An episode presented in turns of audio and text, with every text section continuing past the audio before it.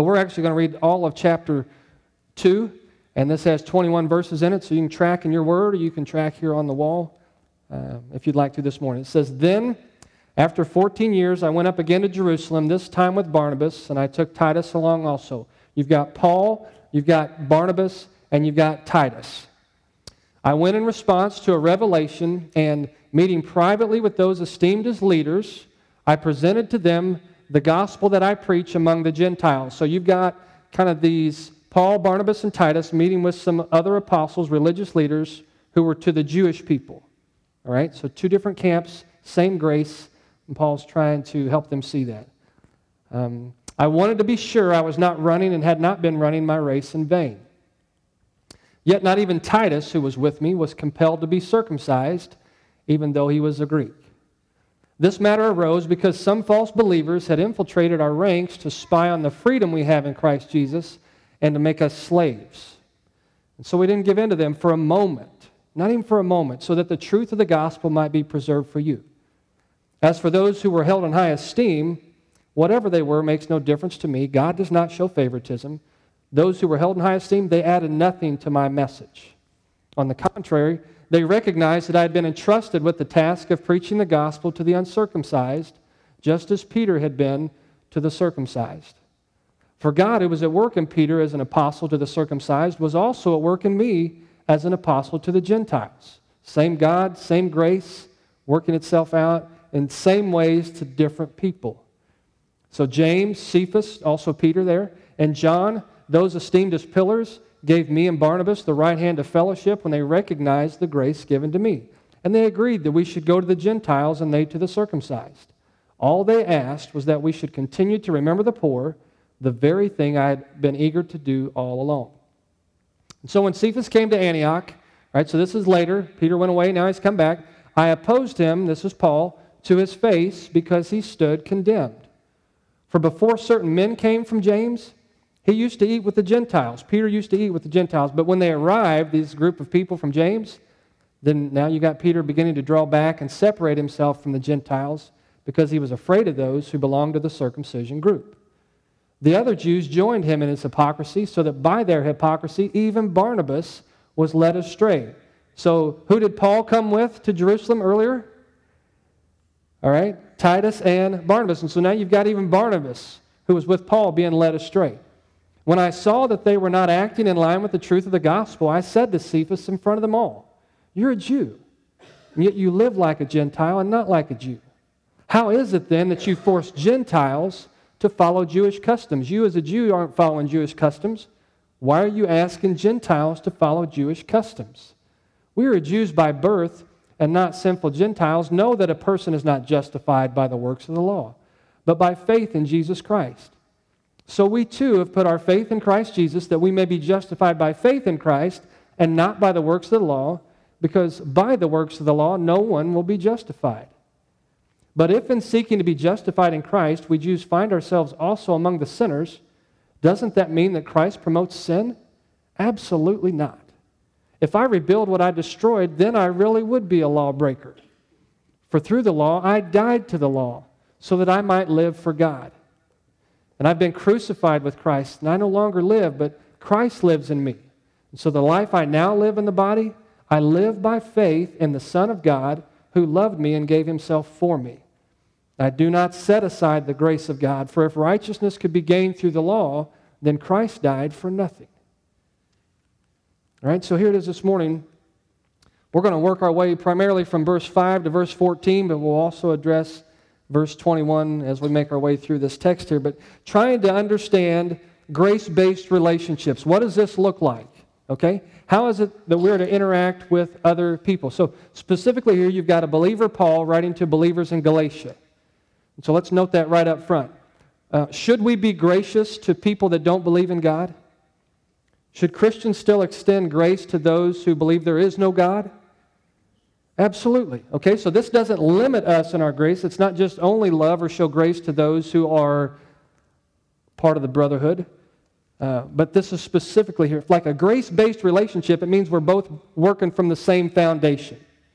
You're working off grace, I'm working off grace. That's the, the connector within our relationship. Uh, and therefore, I want to see how this works itself out. So, three things we'll highlight. If you want to follow along, you can. If you want to write these down, you're welcome to. You don't have to whatsoever. Um, for me, I'm a writer, I'm an outliner, and so it helps me stay engaged, helps me pay attention when I've got a pen in my hand. Um, you may not be like that whatsoever. Uh, but nonetheless, here we go. As we embrace grace, is how we're going to address this. Lay down the law, embrace grace. As we embrace grace, we're initially going to preserve the truth of the gospel for other people.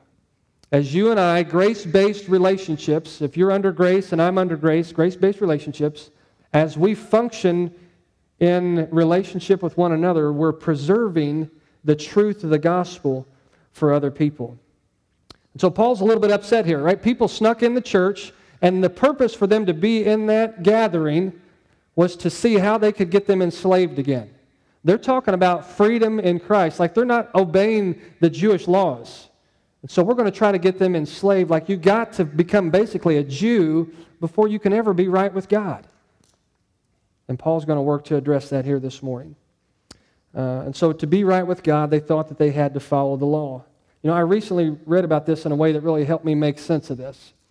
And the picture, the word picture was that of a, of a train track. So kind of picture a, a train track as God's way of bringing us into right relationship with Him. Uh, it's kind of our growth of um, sanctification, not only being justified, but this process of growing. And so God gave the initially here the idea of us obeying Him as, as a train track. So the engine then would be grace.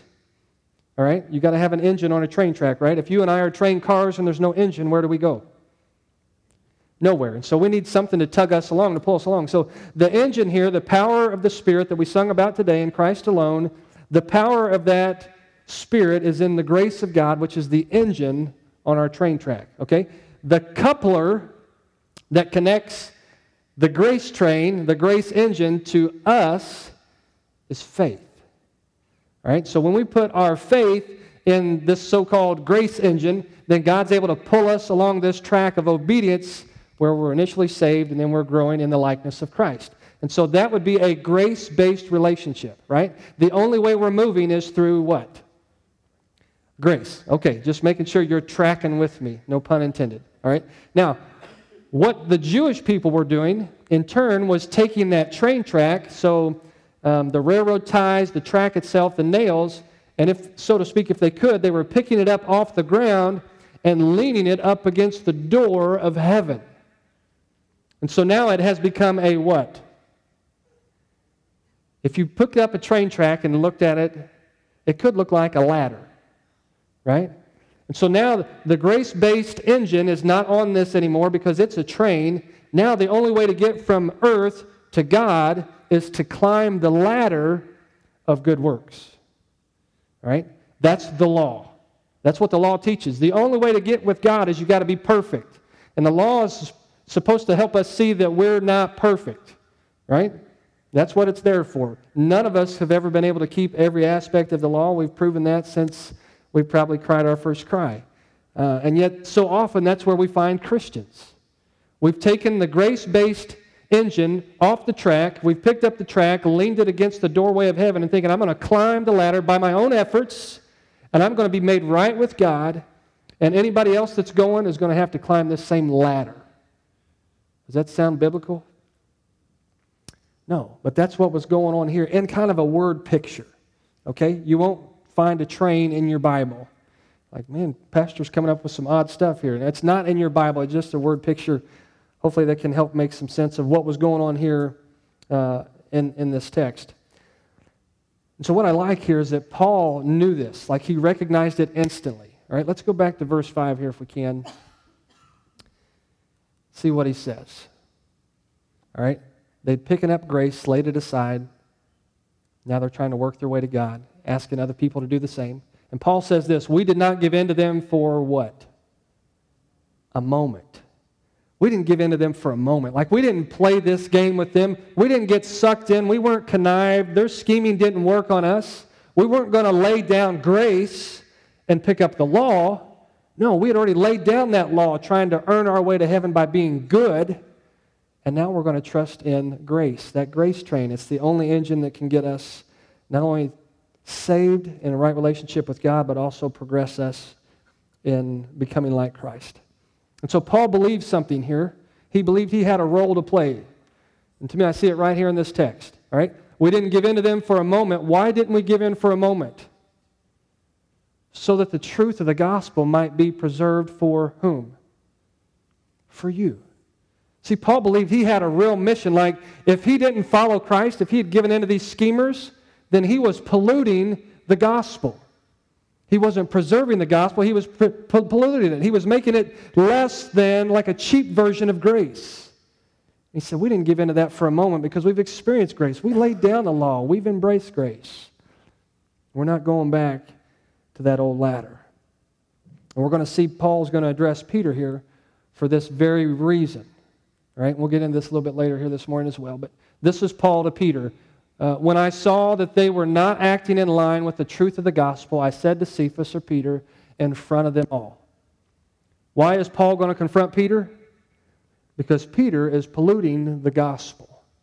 Peter, who had experienced grace, is laying it aside, and now he's going to ask people to try to climb this ladder that the Jewish people felt was correct to be right with God and to also establish right relationships with one another. See how it worked for them was if you're not going to climb the ladder, you and I are not going to be family. If you're not working, showing effort, trying to make your way to God, not only can you not be right with God, you and I can't be right either. So I'm have nothing to do with you. That's a law based relationship, holding you to a standard that they themselves couldn't keep. And Paul addresses that here in his letter as well. I saw that he wasn't acting in line with the gospel, and so I spoke up. All right, so we're talking about the gospel here. What is the gospel? The gospel is good news, right? But for there to be good news, there has to be, there's got to be something on the opposite end of that. There's got to be bad news. If there's no bad news, it's just news, all right? And it's not worth talking about. What makes the gospel good news is that there is really bad news. The bad news is you and I have what? We've sinned, and our sin has separated us from God. The standard, the ladder, is perfection. All right? And we're missing a few rungs on our ladder of perfection. You know, for me, I can't get past rung number one because I've already proven there's no way I could climb any way up that ladder. I'm a wretch, I'm a mess on my own. And so, as sinful people, we've been separated from God, and there's no remedy for that on our own. Right? That's bad news. What makes the gospel good news is that God saw us in a desperate way. He saw us as wretches, as the greatest sinners ever, as we talked like a month ago and He gave us the remedy. He rescued us. He gave us the opportunity to be redeemed or reconciled in His Son Jesus, right? That's the good news of the gospel. The standard has been met, and His name's Jesus, and He came and lived a sinless life, perfection, right? That's what the gospel requires. He was perfect, satisfied God's demand, perfect, and then He died and He shed His blood. And we've sung about that today, and we've read about it as well through the cross. So, the good news of the gospel is that the greatest sinners ever can be made right with God through faith in Jesus. And that's all made possible through the gift of grace. It's the engine that drives, it's the engine that pulls, it's the engine that transforms. So, God gave Jesus, who would ultimately give himself. We read this as well. For through the law I died to the law so that I might live for God. Okay? The only way Paul could live is he had to die. He had to die to the law. Right? It's not a law based relationship. We've proven we can't sustain that. God says, be perfect, and we say back, no. You want to be right with me? You got to be perfect. We say, we can't. Paul says, I died to that law that demanded me to be perfect so that I could live for God. How is that made possible? Verse 20. Because I've been crucified with Christ and I no longer live, but Christ lives in me. The life I now live in this body, I live by faith in the Son of God who loved me and who gave himself for me. All right? This is where grace based relationships begin. It's through the good news of the gospel, it's through the power of the cross, it's through the perfect, sinless sacrifice of the Son that anybody can be made right with God. We preserve the truth of the gospel for others when you and I live embracing grace and laying down the law. Right? When it becomes You got to dress a certain way. You got to read a certain translation of Bible. You got to sing certain songs and meet on a certain day. You got to support certain ministries, and if you don't, I'm out. We become law based people. All right? I'm not law based. I don't ever want to go back there. I can lean that direction in my sinful nature. I want to be grace, under grace, and I want to live in grace towards other people. Being grace based, not law based. For that to happen, we've got to lay it down. Now, there are people coming behind us who need us to preserve what's true, right? There are people within this church, young children. There are people in our families, young children, who are coming along who need people like you and I today to live in grace based relationships with God the Father and with one another so we can preserve what's true of the gospel, the good news, for others. Because they're going to fall under the same thing, right? They're going to know they're a, good, a great sinner and they're going to need a great Savior. And if we not only teach that, but if we model that with our life, we preserve the gospel for them so a great sinner can find a great Savior and ultimately find a right relationship with God. So, embracing grace, it's a simple truth. Everybody needs it, everybody has sinned. It's available for everyone, is what we believe. Um, and we definitely want to preserve this by how we treat one another. All right, secondly, here, as we embrace grace, we're going to partner with those who have received the same grace. As we embrace grace, we partner with those who have received the same grace. Now, for me, this would have been a great time to be alive on the planet uh, for multiple reasons. I, it would have been a terrible time to be on the planet as well. I, my wife was watching a movie yesterday or last night and had people living in these little, like, huts made out of wood, like there was no heat, no air conditioning, and I mean, there was no plumbing. Like, you had to go to the well to get water, and you had to wash your clothes down in the creek, and you had to cook outside over an open fire. Like, I like that maybe for a weekend you know, I'm like a once every 10 year camper, okay? I like luxury. And by luxury, I mean indoor plumbing. I like having a faucet in the house. I like being able to hit a button and getting cool, whether it's in my car or in my home, or getting warm, right? And so I like that way of living. So there's some things I wouldn't want to go back to. But in this time frame, this would have been beautiful, right? This would have been beautiful. And here's one of the reasons why their aim here, when you've got Jews, Gentiles, their aim was not to highlight their distinctives. Their aim was not to highlight why we're different or why what we believe is better and why what you believe is wrong. This was all about a partnership under grace. So, was there a name on the door of the building they were meeting in? No, they were a church. Was there a denominational affiliation? No. I'm not against denominations. In some ways, they help us define who we are. In some ways, they divide us where we don't want to associate with other people who are under the same grace. And so, Paul's going to introduce this idea here of if the grace is the same, the Lord is the same, the Spirit's the same, the body's the same, then we're partnered together. And we've got to be partnered together. I can't tell you why you're wrong. It's not my job to tear you down. We can work together through secondary issues. But I've got to be able to partner with people who have differences than I have. And so here's what he says As for those who were held in high esteem, whatever they were makes no difference to me. God doesn't show favoritism. They added nothing to my message, this message of grace.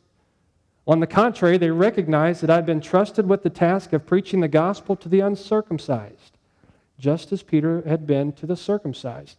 So Peter, James, and John are starting to come to this realization that what's in me is also in them. How can this be?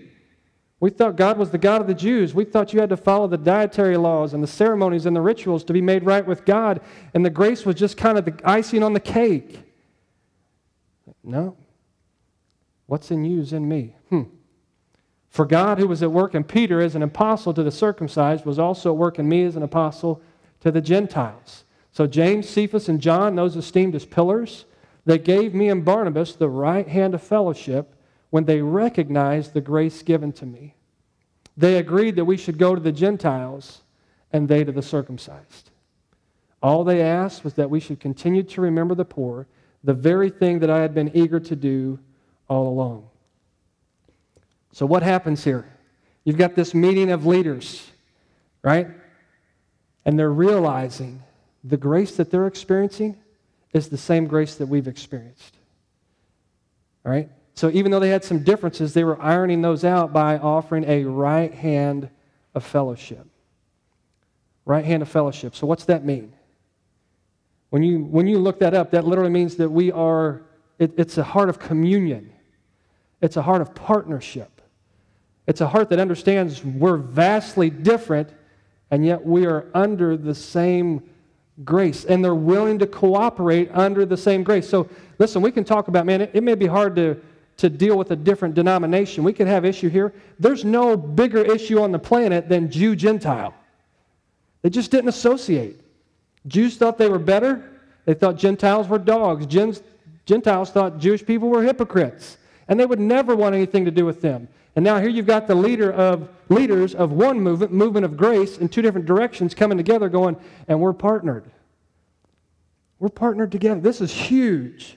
This is monumental in the early church. It sets a precedent for how you and I today need to function with people who have, may, may have differences on secondary issues, but still cling to the same gospel of grace.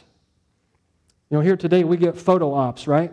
You'll see President Trump in a picture with another leader, world leader of the country, and they're smiling while they're shaking hands. And then when the photo goes away, it's right? It's, that's a photo op. I don't really like you. I don't really like you, but for the sake of peace, we're going to smile so they can put it on a blog or a website or newspaper, and then everybody's going to think it's okay. No, this wasn't just a photo op. This was reality. There was a merging of souls here through the right hand of fellowship there was an embrace of grace. Now, were their ministries different? You betcha. Right? Were the Gentiles worried about what they were eating? No, they didn't worry about what they were eating. Were they worried about what they were drinking? They didn't worry about what they were drinking. They weren't worried about what they were wearing. They, would, they didn't have the traditions of religion that the Jewish people had. Were Jewish people concerned about what to eat and not eat? Absolutely and what to wear and who speaks when and who doesn't get to speak and what we do on what specific days and what we don't do on other. They had all sorts of laws. So the grace that would be going to two different directions would have to work itself out within those different worldviews.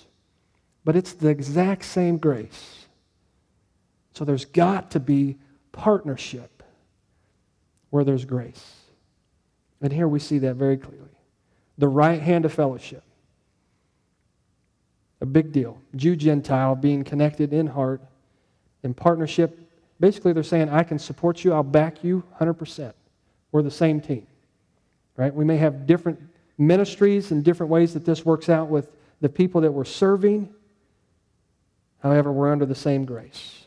So we need to lay down the law and embrace the grace that unites. You know, sometimes it's a struggle to do this.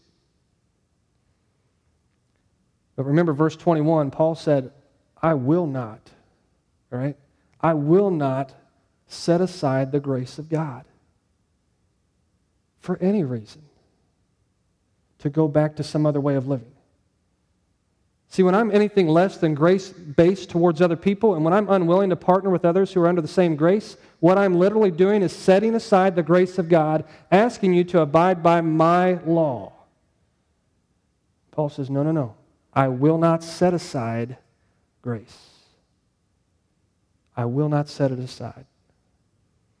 Neither can we this morning. Partner with those who've received the same grace. We might as well. We're forever family.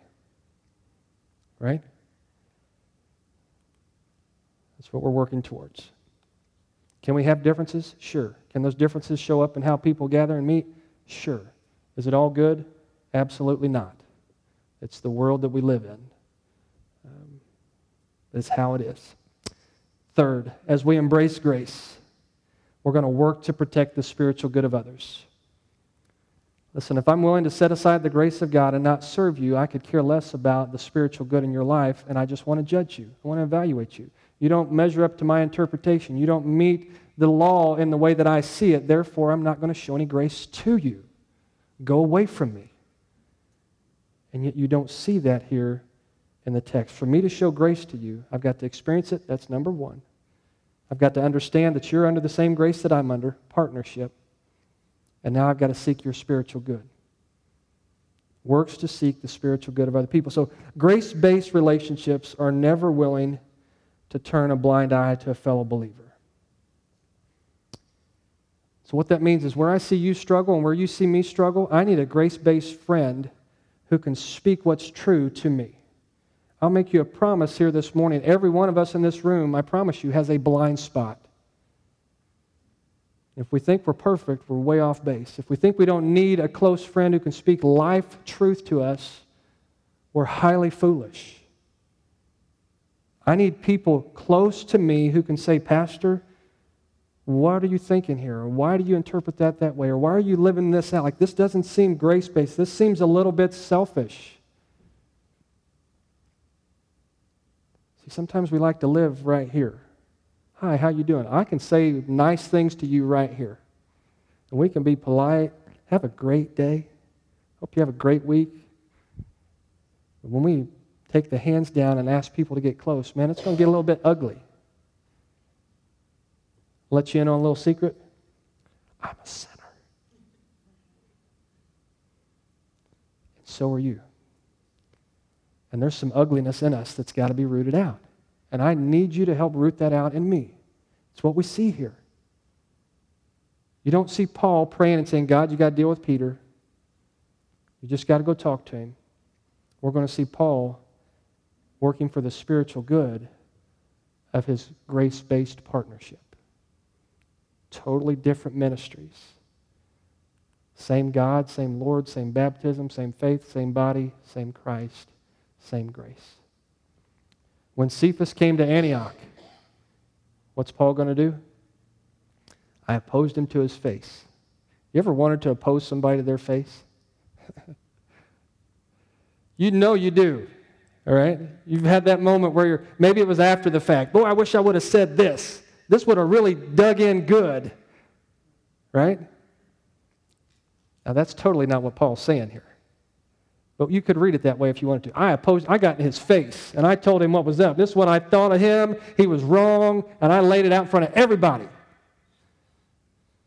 That's the attitude we'd like to read into this sometimes. That's not at all what Paul's after. When Cephas came to Antioch, I opposed him to his face. Why? Because he stood condemned It's broken. For before certain men came from James, all right, so you've got, there's some Jewish people who are going to come, but before these Jewish people came, uh, Peter used to eat with us. He used to eat with the Gentiles. Like it was no big deal. I'll eat what the Gentiles eat. I'm fine with that. But when these Jewish Christians started coming into town, when they arrived, now you got Peter beginning to draw back, and he separated himself from the Gentiles because he was afraid of those who belonged to the circumcision group. And the other Jews joined him in his hypocrisy, so that by their hypocrisy, even Barnabas was led astray. And when I saw that they were not acting in line with the truth of the gospel, I said to Cephas in front of them all, You're a Jew, yet you live like a Gentile and not like a Jew.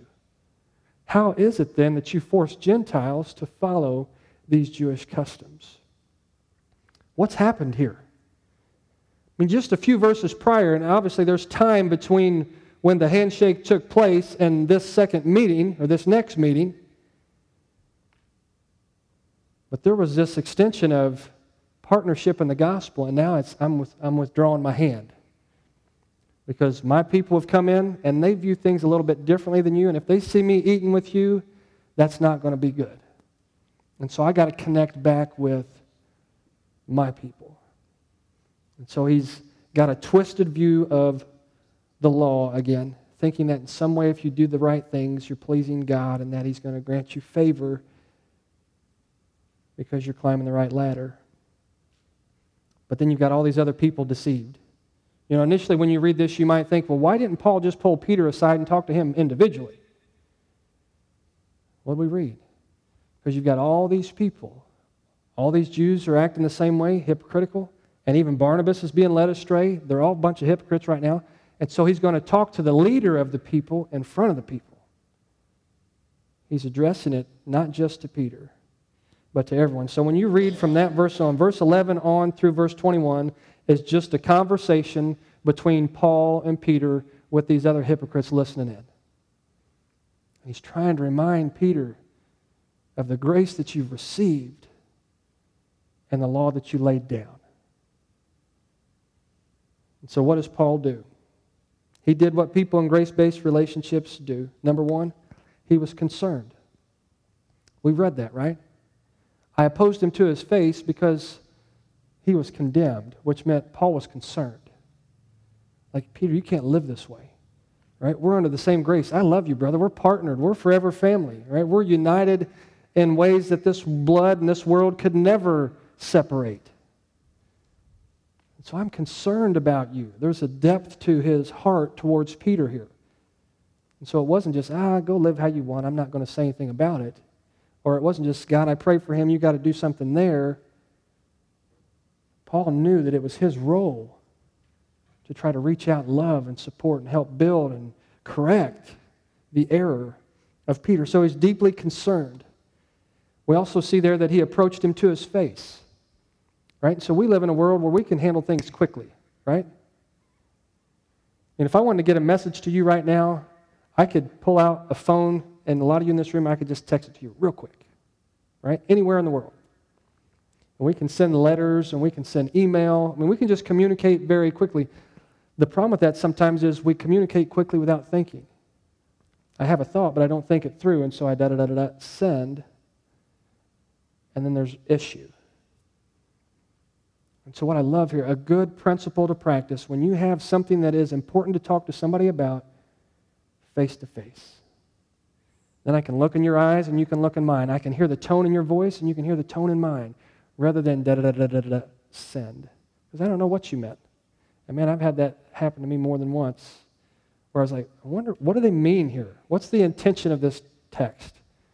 And the tone that I read in this email sounds a little bit hard or harsh or aggressive. And then I talked to him about it. I was like, I didn't mean that way at all.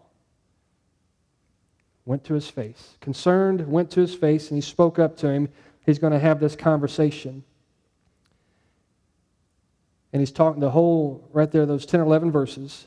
Peter, you're a Jew, but you remember following the law didn't save us. Even as Jewish people, we've got to come to Christ or come to God through Christ. It's still about faith in the grace of Jesus, just like it is for these Gentile people you call sinners. It's the same thing. And so, why would you lay aside the grace and pick up again the law? Remember, we're crucified with Christ. We don't live any longer. It's Christ who lives in us. So, remember that He went to that cross because He loved you and He gave Himself for you. So, don't set aside the grace of God because it's all you've got. He's calling, he's reaching, he's trying to demonstrate what it looks like to be in a grace based relationship with somebody. And listen, this has got to be our approach as well. So when you see me or you hear me, and something in my words and my walk doesn't measure up with what's true in the scriptures, then I need a conversation face to face from you.